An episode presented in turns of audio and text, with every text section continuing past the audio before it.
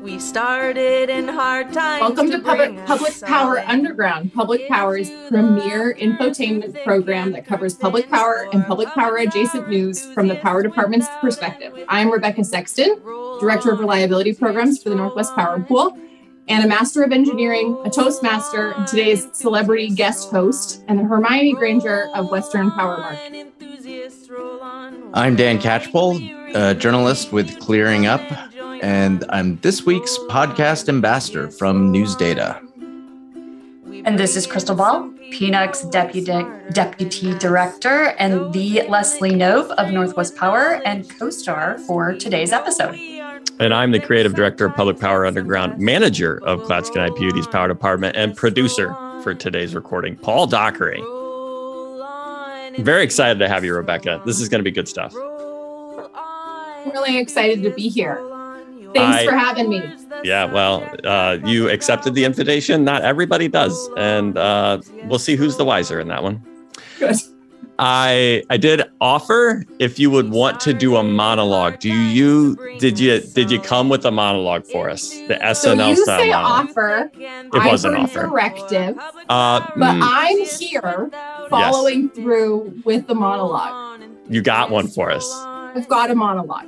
I'm ready for it. Okay? okay. I'm ready for it. You getting into the, you got to get into it. You ready for it? Okay. I think I'm okay. ready. Okay. Go for it.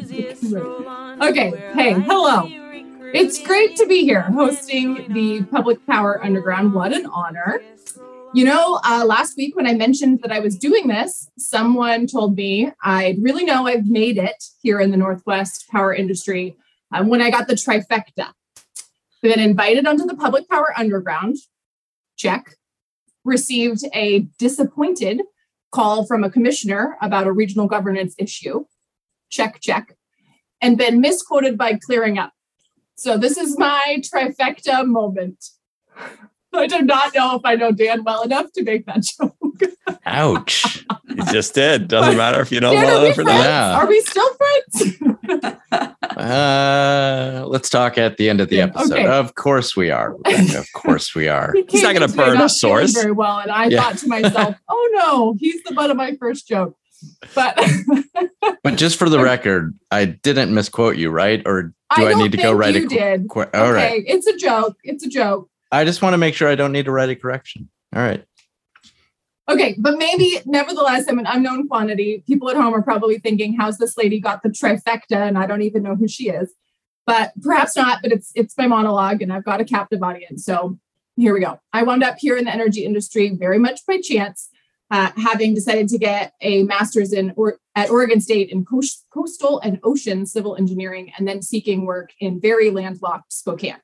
So thankfully, Sapere Consulting uh, am I allowed to make shameless plugs here for? A full- Yeah, absolutely. Employers? We do it all the time. Okay, good. Uh, appreciated the engineering and liberal arts background, and they saw a good consultant in the making. So I started projects with our IOU friends at Avista, but I quickly transitioned to mostly public power project management with friends at Chelan and Tacoma. So then, of course, in 2019, I jumped in on this regional RA effort. And eventually that led to Greg Carrington stealing a bunch of us Superians to manage that effort when uh, initiation started last year. So now we all understand the need for the shameless Sapere plug. We sort of owe them something.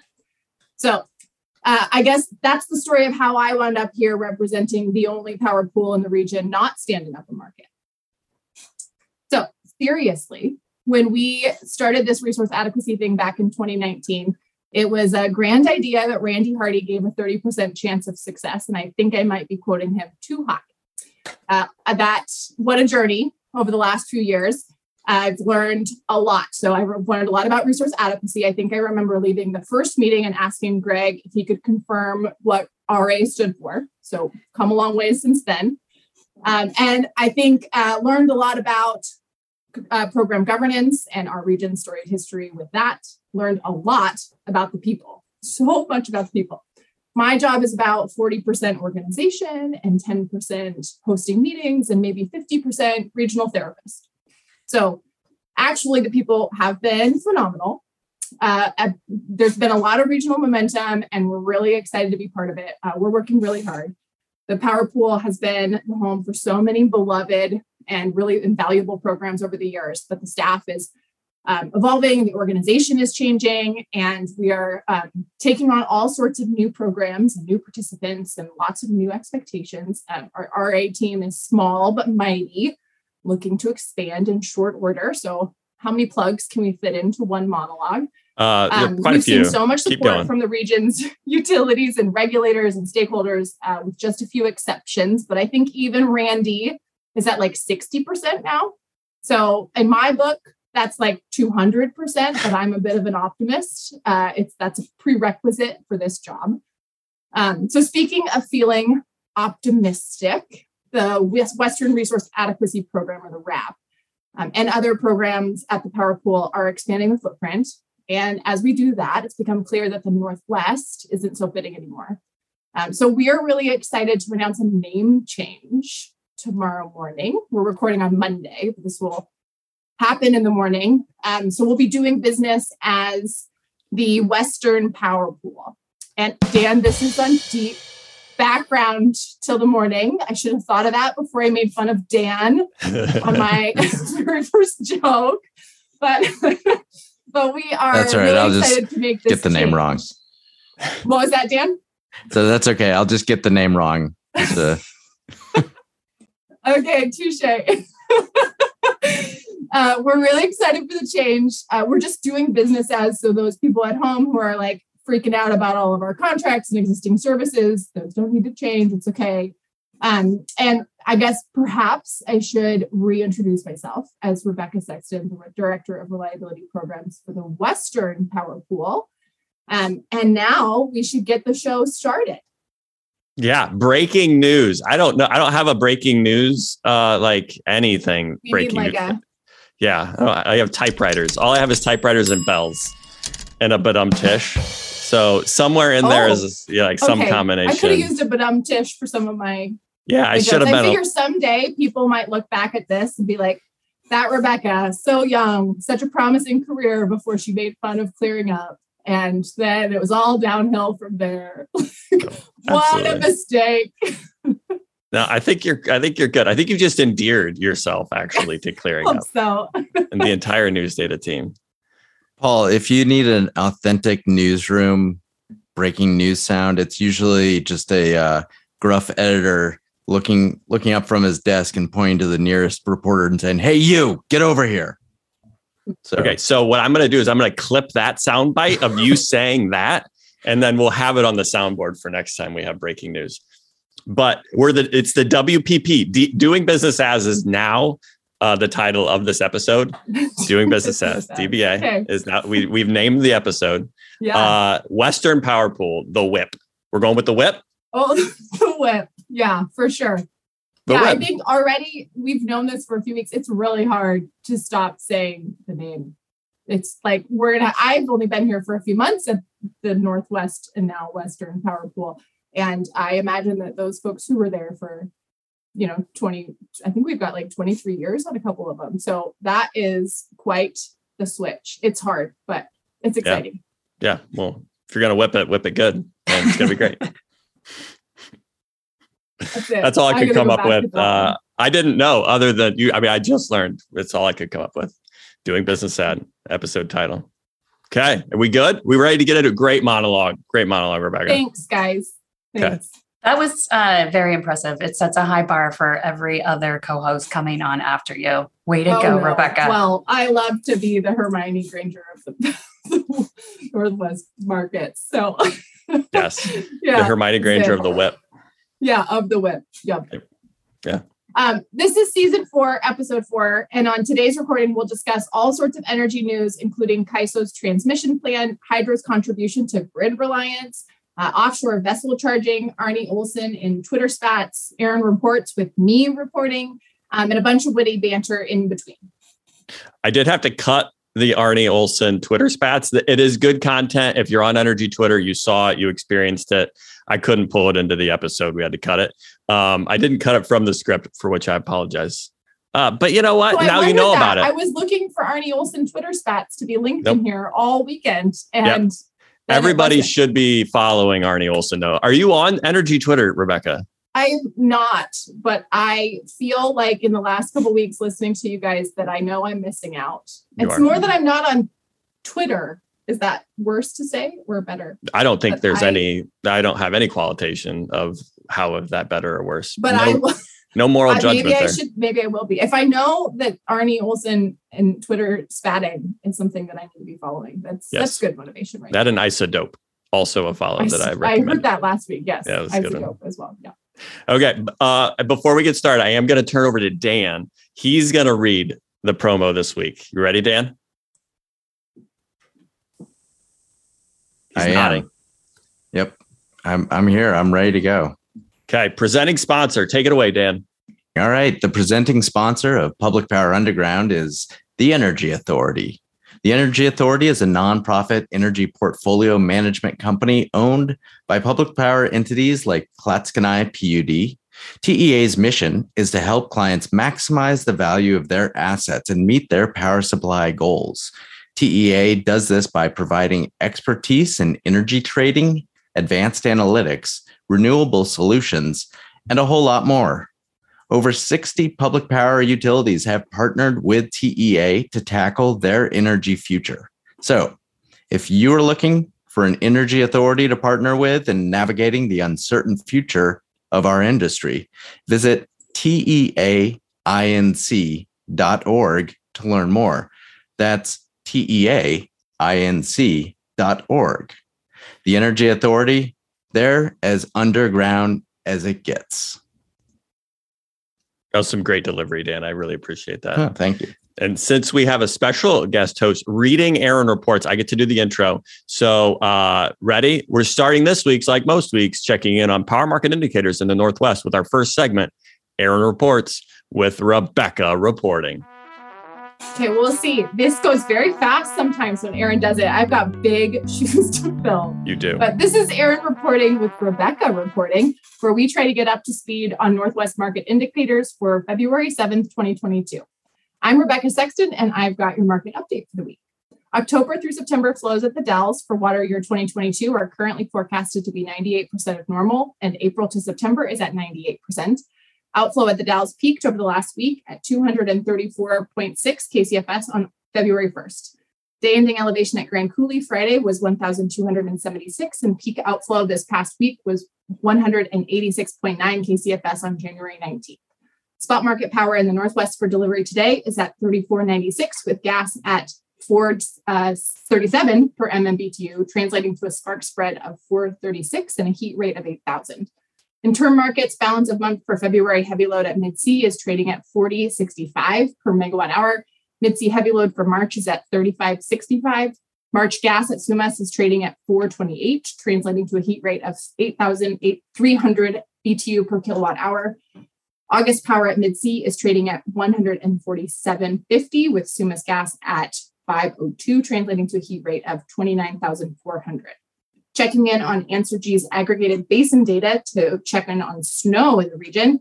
The snow water equi- equivalent for BC hydro generation basin is at 126 of normal, 126% of normal, sorry.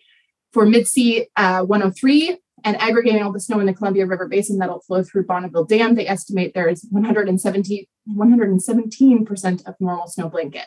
Skiing season is on in the Slice Mountains. Both Whistler and Revelstoke currently have a snow base depth exceeding seven feet with more than six inches of new snow in the last 48 hours. All trails are open and 29 of the combined 42 lifts are open.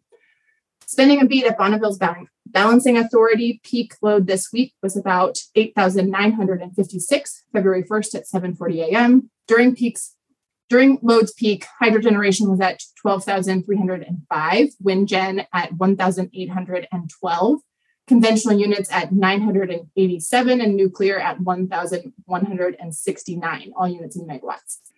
And so for the November, December, January period, sits at negative one oceanic Nino index. The multivariate ENSO index for November and December is negative 1.21, and the SST consolidated Nino forecast indi- indicates that La Nina conditions are likely to continue through spring of 2022. This past week in NOAA climate forecast, the six to 10 day outlook has temp uh, above normal for most of the region. Precipitation is expected to be below normal. The 30 to 90 day in- outlooks indicate temperatures probably below normal for the entire region and above average precipitation for the northern region, with the southern halves of Oregon and Idaho looking normal. Thanks to Answergy for letting us use their dashboards. Thanks to Luigi for compiling this week's report. And that's all we've got. Thanks, Rebecca. Really well done. You did great. You did Thanks. so good. I hit some numbers there in the middle. You did. But we always hit numbers in the middle. Yeah. Always, we always fumble that. I had a couple takeaways. Uh, curious if Crystal or Dan, you had any takeaways? You want me to lead with mine? Because one just jumped out the page at me, and that was the EIA report that said gas in New England is trading at twenty dollars an MMBTU, in New York City at thirteen dollars an MMBTU. That is a lot. That is a lot. I actually dug in a little bit deeper after I discovered it. It is driven by the cold weather in the Northeast. There, we've heard about the cold weather, but it's disassociated from the rest of the country because of the they don't have pipeline capacity coming from the major trading hubs. So they are being subject to all of those European gas prices because of the LNG exports setting the marginal price.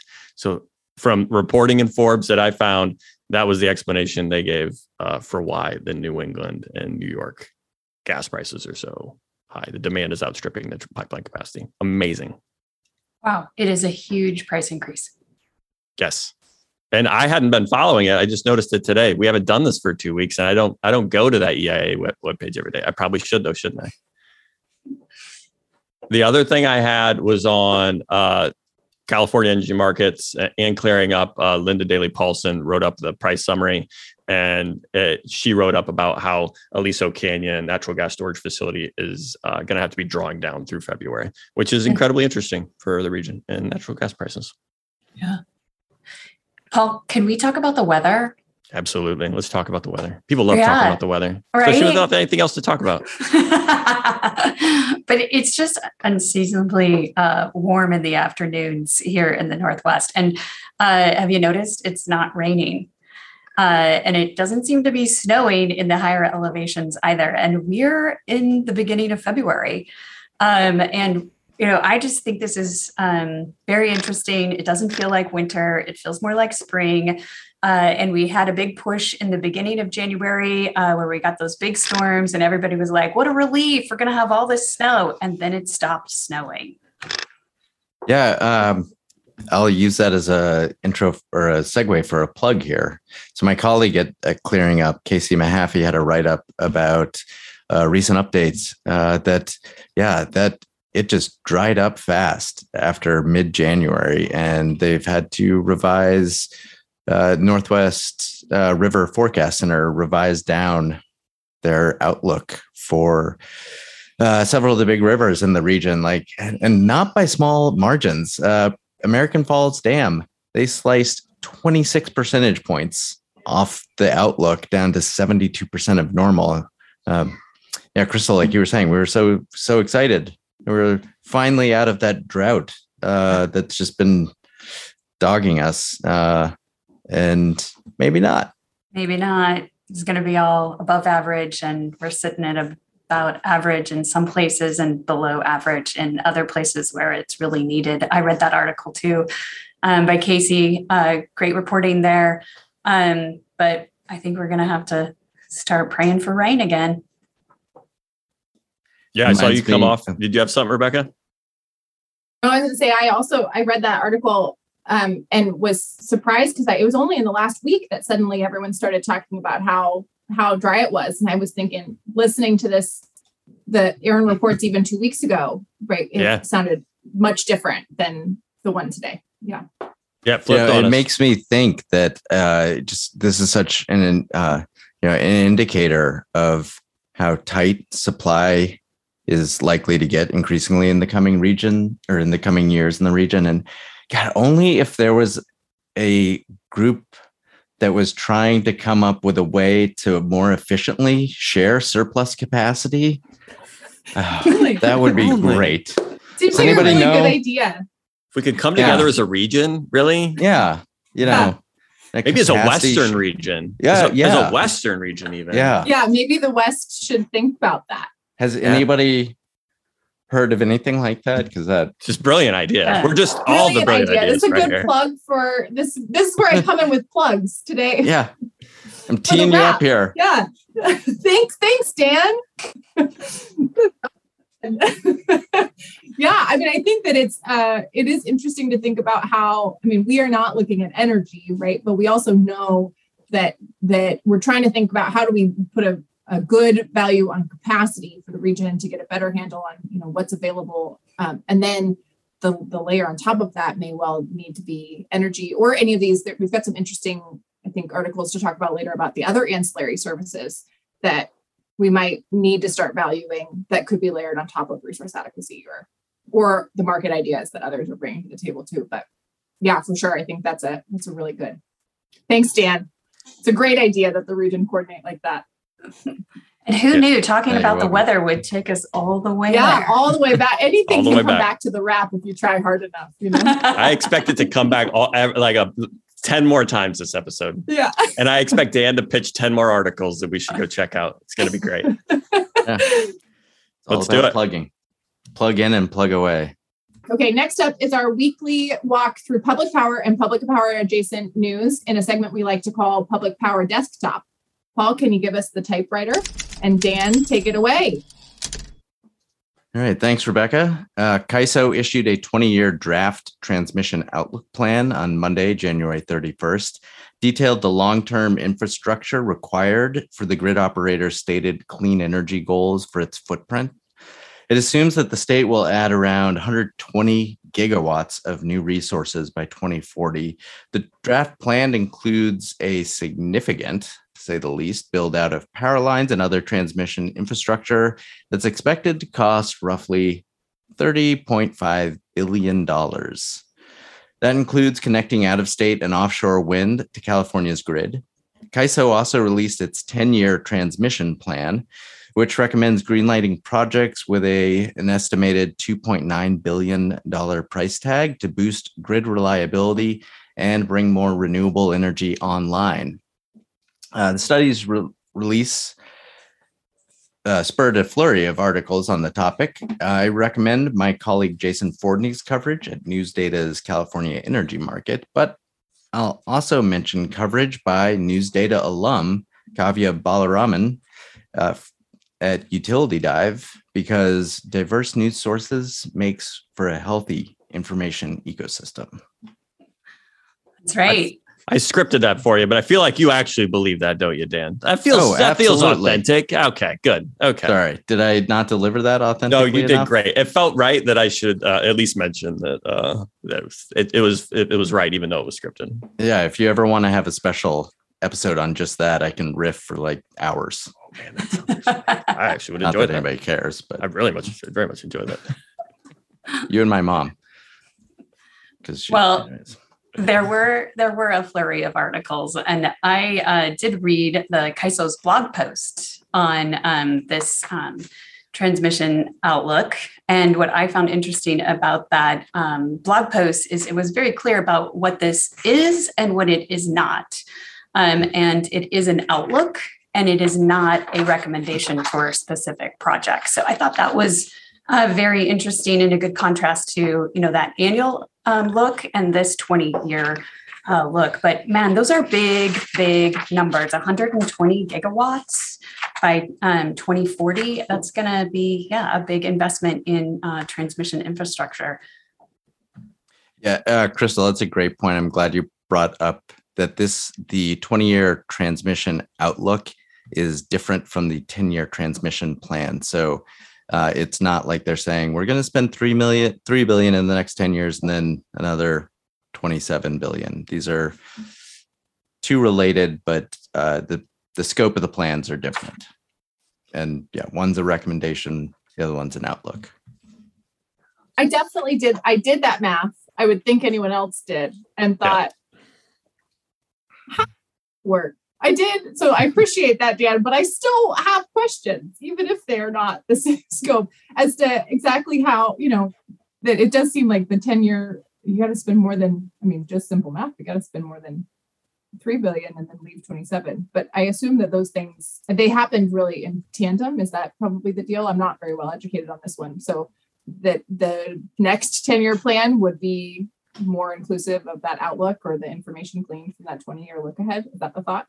Yeah, and, and it's partially to do with training or uh, uh, lead times for projects, and also uh, as I, far as I understand it, um, the outlook is more expansive and doesn't just involve CAISO. It's uh, doesn't just involve what CAISO is recommending just within its plans. footprint, Okay. right? Right. And it's uh, yeah, CAISO's ten-year transmission plan is saying like this is what we need for grid reliability, et cetera, in our footprint, uh, versus the this is what our footprint needs uh, Needs in the everyone to region. In this, yeah, exactly. Yeah.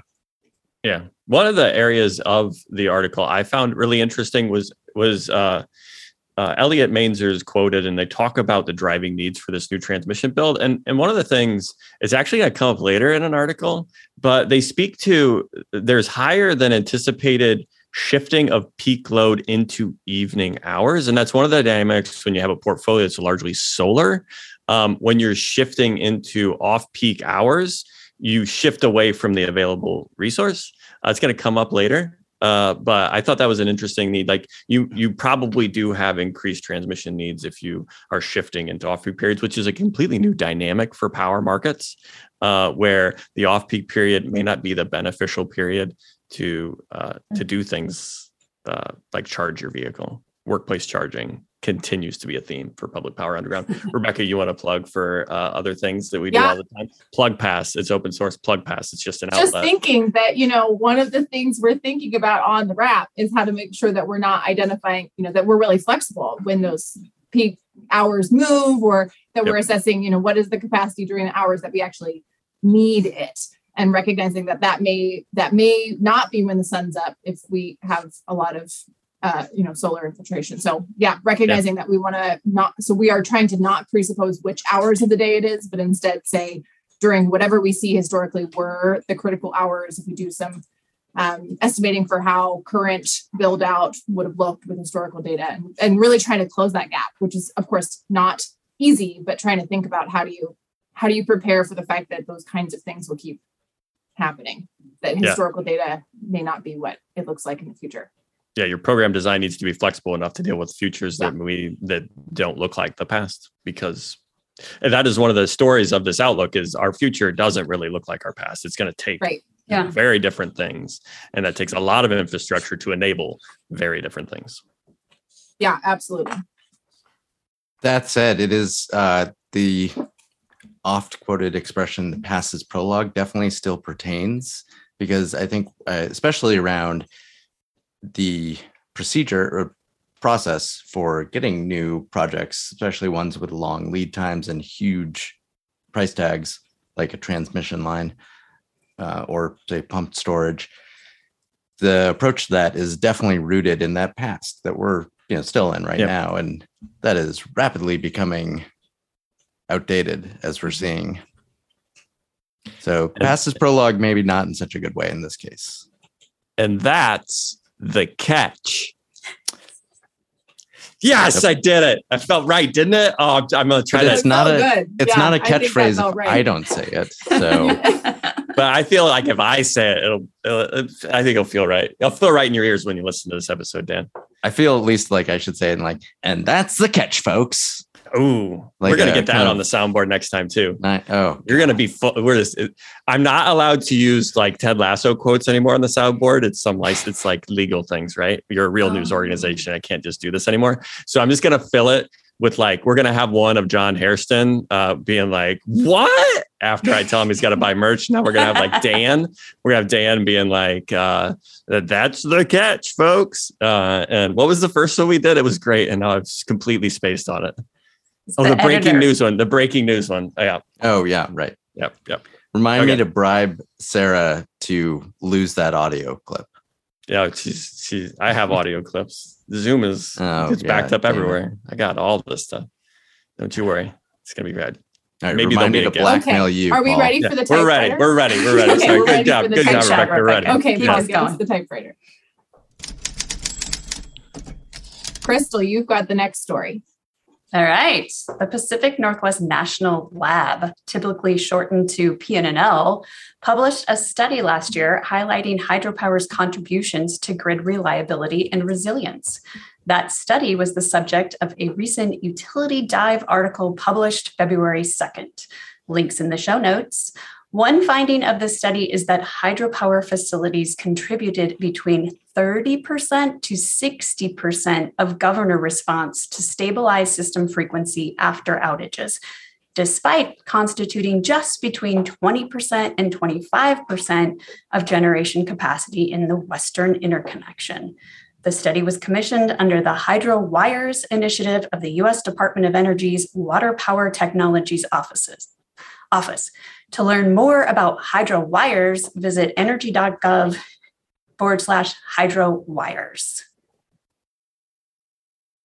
That one was, I thought, really interesting. And I, I did already kind of jump in on this earlier, but this changing times and you know how we find ways to value these ancillary services and what kinds of things emerge in um, the markets or adequacy programs or whatever it might be to motivate folks to consider how um, the changing grid and changing resource mix uh, means you know even things that we haven't and people have been very interested in laying an energy adequacy program over the current you know capacity resource adequacy program. But then you just look at all the other things like frequency response that this is hitting on um, and you think you know it's hard to even predict what the most valuable ancillary service might be as the grid evolves. But I thought this was really a fascinating article. I already I immediately sent the study to a bunch of different people, thinking, "Oh, we should, the region loves stuff like this, right?" Like, yeah. So the study came out in October. I missed it. I don't know if it came across y'all's radar in October or not. But the utility dive article, Crystal sent it to me.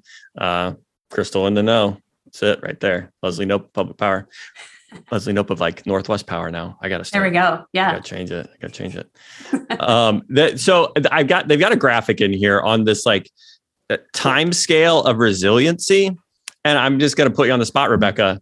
Like, does the adequacy program fit into this time scale of resiliency? Because it kind of seems like it's in that recover restore period, or is that all contingency reserves? And and the resource adequacy is more doesn't really apply to this. Just gonna put you on the spot. Good question. I mean, we aren't. Uh, we're trying to kind of stay out of the resilience space on on the WRAP insofar as we know that there are a bunch of different um, efforts out there to think about how quickly folks can recover, and that's not that's not really the scope of the project. Um, but I also I did find it interesting. I think um, you know I do think there are probably ways to integrate those concepts into um, into you know whatever metrics we decide to overlay onto the programs that we're bringing forward. So not as of yet, I guess. To was a failed plug. You tried Great to answer. up, but Great. No, I uh, I probably I tried to trip you up. That was a gotcha question. you tried to trip me up. yeah, My, it was uh, a gotcha I did question. a minor in my master's degree on resiliency, which at the time people thought was, well, it was a lot of words and a master's and a minor, but to have a minor. So it was it was a good thing to roll your eyes at, but it's become applicable. I didn't roll my eyes. I Yeah. didn't roll my eyes. I got bug eyed. That No, seems really you. cool. Okay. Not you, my parents. it's It's not Uh, always about you, Paul. No, it's not about you, Paul. Yeah, it's about mom. She's probably going to listen to this. Let's be honest. Okay. Got, she got, better. got one Yeah. more. Let's listen to every podcast, right? She's on just about every webinar we do. Oh, Oh, that's, that's so, so nice cute. and supportive. That's so oh, I hope she listens now. Yeah. Yeah. Yes, yes. So, I was I- curious about the timing of this study too. Um, and as you mentioned, you know, it was done back in October. It got picked up in the press, and I had, um, you know, shared it with uh, my new boss, Shauna McReynolds here at PNUCC. I said, you know, is this something we should bring to our membership? And then um, just thinking about, you know, the characteristics of hydro and valuing um, hydropower's characteristics. And did you know, Paul, in 2016, PNUCC already did that.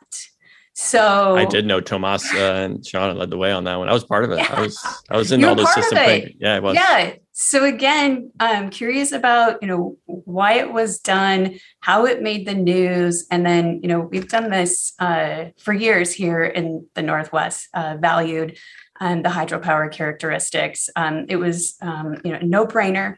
But what we need to do is take this information and we really need to figure out how to apply it to assessing the, the value of these characteristics. Agreed. What do you say, Dan? The past is prologue. Yeah, and so I I was a little annoyed when I saw this because it had, the study had just come across my transom a few days before.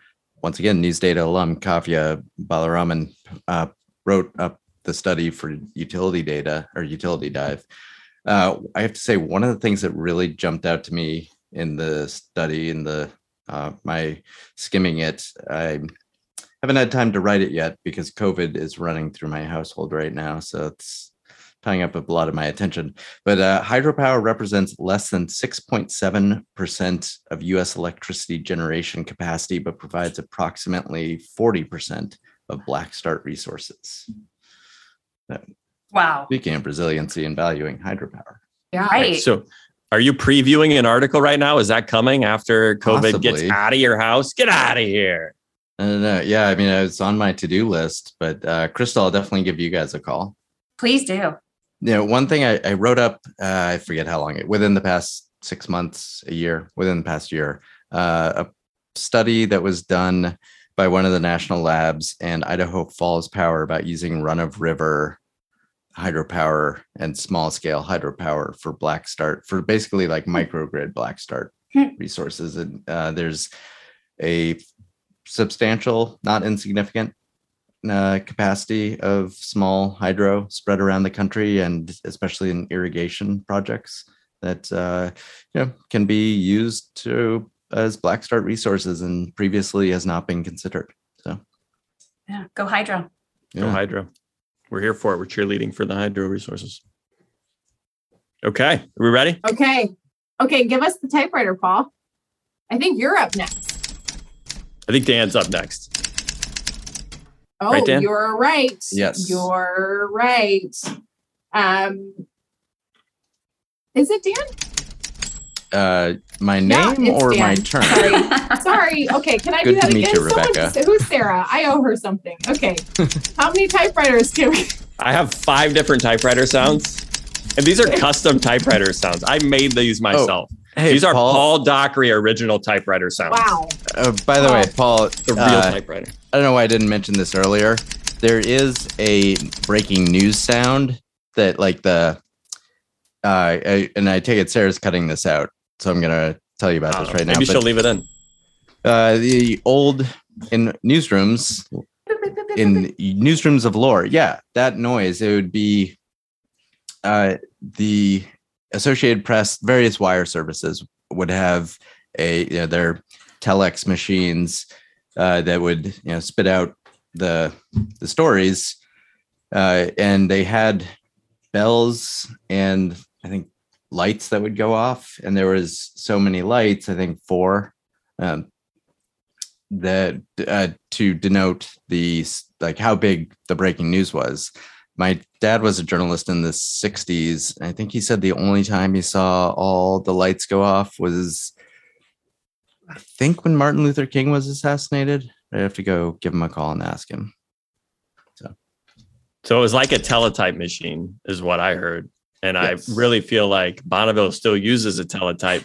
Somebody's got to have a sound. Uh, Somebody at Bonneville, you know, somebody at Bonneville that's like, just hit a record on on, on this old device, right, Crystal? You must know somebody that does that. there must be. There must be somebody there. I really think that that was a remarkable story about the biggest breaking news.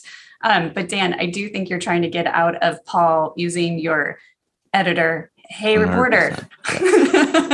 We're gonna No, I'll use take- both. You We're gonna have him saying, "Hey, reporter, get in here," and then then the teletype in the background while he does it. That's the perfect sound. oh, I can mix this. Okay. These are the we're gonna skills I find it. possess. Uh, These These are are the, the skills I possess. we have. Yes. Okay. So when I was uh, at the first daily paper Rebecca's I worked so for, annoyed with this. Rebecca's like, move on." I on. replaced no, my I'm not. But oh, I am my ready thing this is time. is mirrored. I replaced my and we so see it. We look can in read a it. mirror. We can read it. Uh, I replaced my name plate or whatever with "Hey you, Hey, you. reporter," because I felt like that's more how editors look at reporters. Perfect. Hey you, Not you, breaking Mark news. Orenshaw. Not you, Miss. Not Mark. Not Mark. Mark is a very kind and caring it's person. different. Yeah, It's a Okay. different hey you. It's a hey It- you. d- yeah. We're leaving all this energy. From We're gonna put this newsroom. in, in the very end of the episode and like at the credits. We're leaving all this in. Just Sarah, put it at the end. Put I thought at the this end. was what the the special for Patreon supporters was. oh, that's what they, that's what they get. yeah, they get this this dialogue. This is And then what people for pay for, refunds. Rebecca. this is what people pay for. This is what they come back That's what for. brings them back. That's what brings them Yeah. back. These Okay, are we're the ready. Eggs. You ready? Okay, Yeah. Paul, can you give us the typewriter? That And was a short Dan, you're up. Yes, I am. And I've uh, got a shipping story for everybody. Multinational shipping giant Maersk is launching an offshore uh, vessel charging venture. Even if you haven't heard, had to send a container across an ocean lately, you might recognize the conglomerate's name, which is emblazoned on its massive ships. You can see it seemingly every deep water port, including the along the Columbia. Maersk is installing the word, world's first full scale offshore charging station for vessels at an offshore wind farm later this year. Uh, the technology enables idle vessels to power from clean electricity instead of using their very dirty onboard motors. It does so while they're safely moored to a charging buoy. Uh, the charging buoy is large enough to power one of the Ørsted's service operations vessel or a hybrid electric vessel. Conceptually, the same solution can be scaled and adapted to supply power to larger vessels, enabling vessels of all sizes to turn off their engines while laying, lying idle. This is one of the good news stories that we like to bring at Public Power Underground. It's adjacent. It's public power adjacent. You could you could have public power in the ocean, I assume. I don't know, but uh, the ability to like charge aboard ship, reduce emissions is a good news story for um, ways to find creative solutions. Uh, you know, it's charging at a wind farm, good carbon free electricity, And uh, there's to- plenty of shipping in our region yeah, at the Columbia, to Tacoma, Seattle, The- and they all need to charge. Yep, we got uh, Port Westward has a deep water terminal. We could we could install one there. I don't. Do, so generally, if it's at a at a dock, you'd you'd hook it up from the dock, right? Yeah. These are more for when they're out waiting on some some shipping lane. But if you've ever been, I mean, go to the beach around Seattle and look out on a busy day, and it's easy to see several, six, seven. Uh, you know, same thing at Vancouver and Tacoma. Uh, it's it's easy to see a bunch of container ships just idling out there, Yeah. waiting for an open berth. Yep, we're gonna have to get Jurgen back to talk more about this. Jurgen, our offshore wind expert from the consortium, is all I remember the name because it was a bond name and I really liked it. But Jurgen, uh, Jurgen's got to come back and talk more about moored ships. He's there. Well, and That was pretty Paul, cool. They said they're going to do the sorry the technology on open source so that it's scalable. That was a pretty cool. I mean, speaking of good news or you know, feel good news, that that was a that was a pretty cool application too. I had so many questions about. It seemed like it's. They also talked about being grid connected, which I think in this is one of the few places where my coastal and ocean civil engineering degree is remotely related to what I actually do. But the idea of trying to actually grid connect some of Yes. these things seems to always be the most challenging. And it didn't seem to involve a battery. It did seem to be grid connected. So that dynamics, I just I had so many questions that the very cool website was and the multiple, you know, Vimeos did not quite get me all of those answers, but it seems really interesting. Well, that's where I was going, Rebecca, is uh, you could have this out in the ocean. You could be powering uh, these vessels. You would not have to interconnect it to the grid um, and build the transmission system out there to interconnect. Uh, so it seems to be a really good use of that resource. And Paul, we have our own Northwest offshore uh, wind expert, um, a former boss of mine, um, Peter Cogswell, uh, who worked at BPA. Uh, he was director of intergovernmental affairs at BPA. He just left to take on a new um, assignment uh, for offshore wind. So I'll have to connect you two. Yeah, I think I remember that. Jurgen is now, it. I mean, he's going to defend his post as Public Power Underground's premier uh, offshore wind person. So, I mean, it's going to be a battle, but But we'll see. That sounds like an episode I'll tune in for. Yeah. the battle. Well, for I'm glad to have- offshore I'm- wind expertise. yeah, I'm glad to have a Northwest perspective on it for sure. For sure. Uh, Because Jurgen's very Crystal- East Coast. Can I? Uh, can you connect me as well? Because that sounds like yes, I am the contact. connector. That's what we do here at PNUCC. We bring great ideas together. I will Oh. connect you. Promo. We're leaving that in. Leave that in, Wow. Sarah. Got oh man. Yes. Get the peanut pro. That's great. Okay, we're ready. Okay, we're ready for the typewriter. Okay, I've got the next story. Uh, four vessels and more than 60 scientists are setting out as part of the largest expedition um, ever to study salmon in the North Pacific Ocean. The expedition's major objective will be to understand extreme climate variability and its impact on Pacific salmon. The 2022 Pan Pacific Winter High Seas Expedition is supported by five countries through the International Year of the Salmon, IYS, which is inexplicably a five year initiative seeking to ensure salmon resilience throughout the Northern Hemisphere. Uh, expeditions in the North Pacific Ocean were organized by member countries of the North Pacific Anadromous Fish Commission, Canada, Japan, Republic of Korea, and the Russian Federation in the US. To learn more, you can read Casey Mehaffey's article in this week's edition of Clearing Up.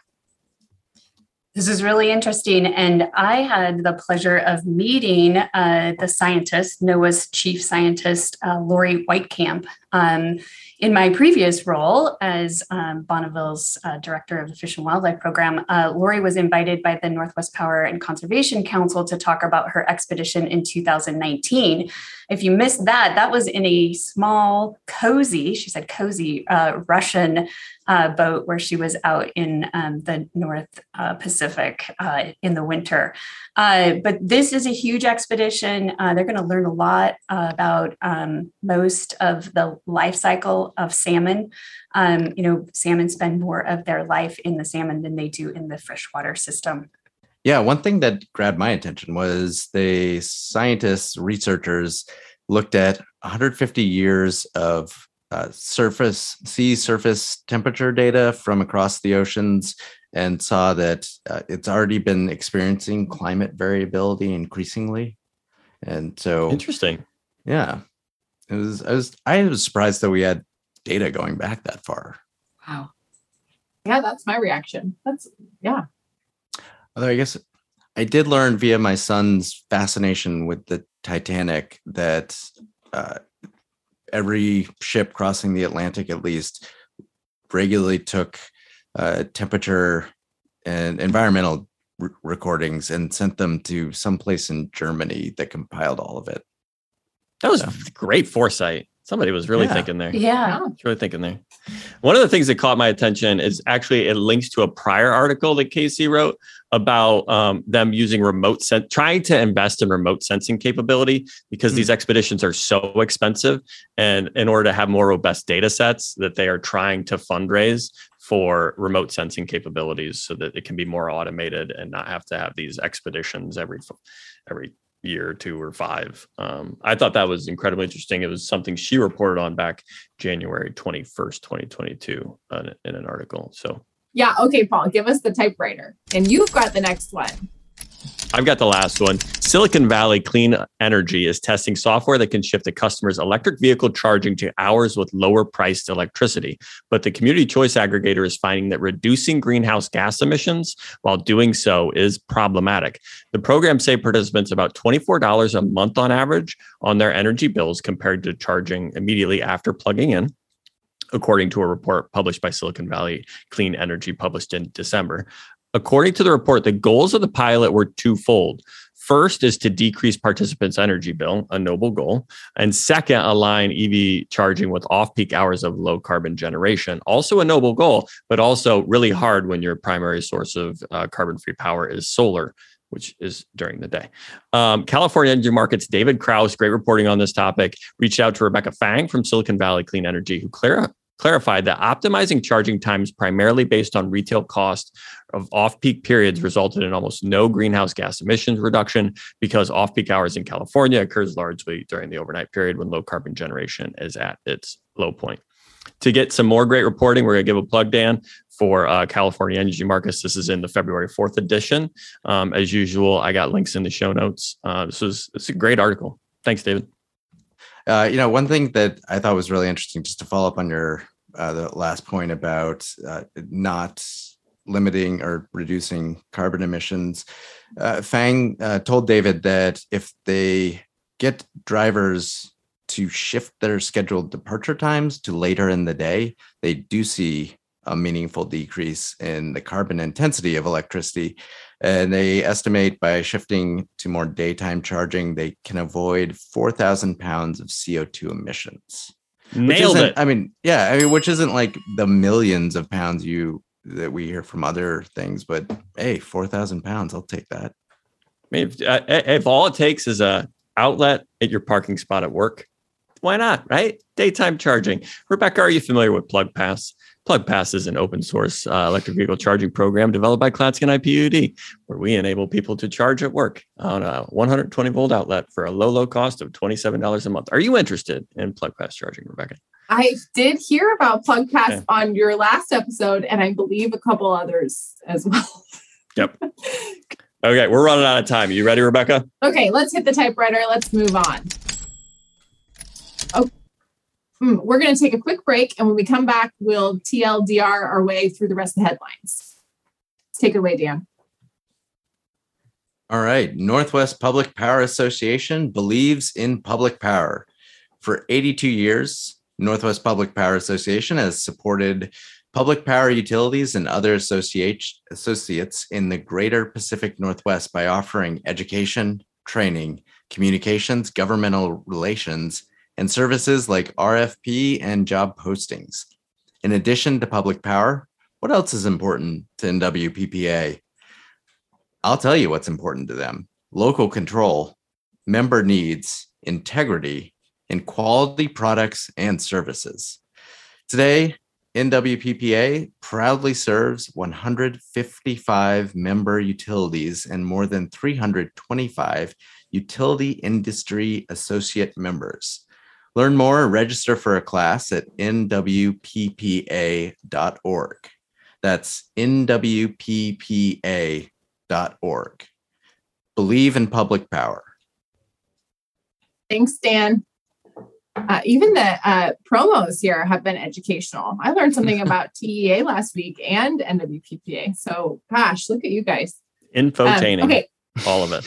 Next up, we're TLDRing our way through the news in an unnamed segment. If you have a name for the segment you'd like us to try, send a screenshot of the five star review you gave us on Apple Podcasts. That includes a written review, and that's how you help other electric utility enthusiasts find us. Okay, I got to I got pauses here. Public Power Now, we're in a competition with Public Power Now, the other Public Power podcast. Okay. They are the top search result again. We we did pass them and and we were the top search result for a while. Now they have passed us, at least in my algorithm, which is on whose algorithm would they possibly be at the top other than mine? I don't know, but we really need some more five star reviews and some comments so that we it's a competition. It's friendly. It's public power competition. Is the anyway? I'm gonna let you. Go. That's very friendly. Yeah, I will say you put Robert on the spot about a five star review. So I have five star reviewed. I did not, however, give a comment, which I now probably need to go back and do. That's probably how we win the the algorithms. if you get the more comments you get, like the it, it's weighted a lot more in the algorithm. So that's good to know. Now yeah. I I maybe I messed it up. Maybe I may hopefully I can go back fix sure. my the error of my ways, guys. Sure. Or find somebody else's phone. Just find somebody else's phone. There's all over the place. You're right. There's got to be more than one iPhone around here. That's true. I've got teenagers two five star right. reviews coming up, Paul. Yes, thank you. Yes, with with comments. It's fine if it's from teenagers. Okay. Uh, so are you ready, Rebecca? We're going to do this together. Okay. Let's, yeah, I'm ready. Okay. This is TLDR, where we do short summaries of energy news and decide whether we should keep reading. I'm Paul Dockery. And I'm Rebecca Sexton. And, and we're, we're, just, just reading, reading the lead. the lead. Oh, you went real slow. I, I feel like I'm going. Okay. Anyway, let's go for it. You you start. Okay, uh, here I go. Puget Sound Energy says it needs to hit electric. It needs to hit electricity and natural gas customers with a double digit rate increase next year to make good on Washington's clean energy mandate to cover other and to cover other cost increases. The company wants to boost electric service revenue by 311 million by increasing residential rates by 12.9% in 2023. It also asked the Washington UTC to raise natural gas revenue by 143 million next year through an 11.9% residential customer rate increase. We talked about this one a bit earlier, but after starting out with a bang, January's precipitation in the Columbia Basin ended abruptly by mid month, leaving forecasters to lower uh, expectations for the region's water supply at a monthly briefing on February 3rd. You're right. We did read this, Casey Maffey. or mentioned it earlier. The Snake River Basin is one of the biggest losers, according to the Northwest River Forecast Center. The basin saw a significant drop in the predicted April through September water supply compared to the center's January 5th forecast. The Snake and Columbia rivers combined to bring the forecast of the Dalles Dam to exactly average 100% of normal, which is four percentage points lower than a month ago.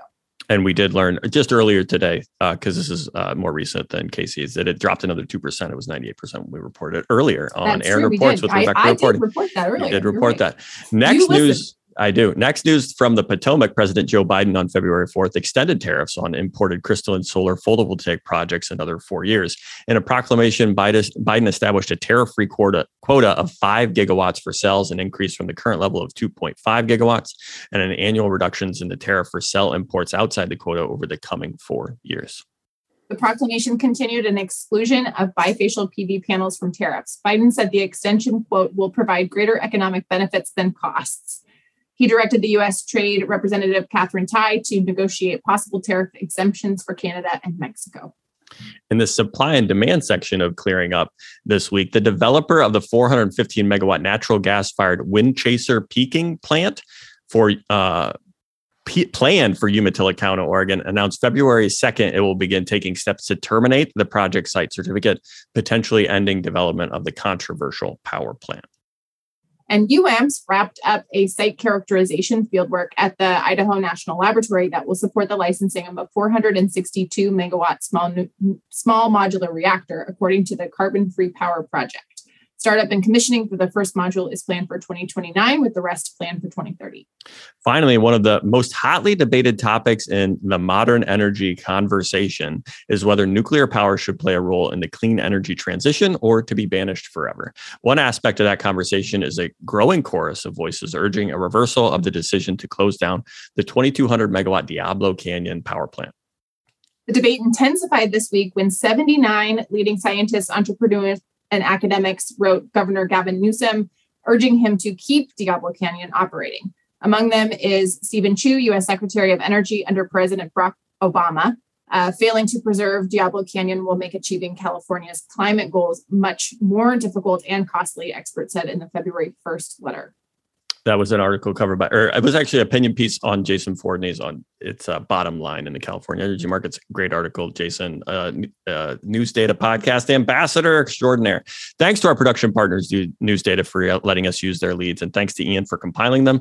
Now back to the crew to close out the episode. Because, because we just, we just read, read the leads. The leads.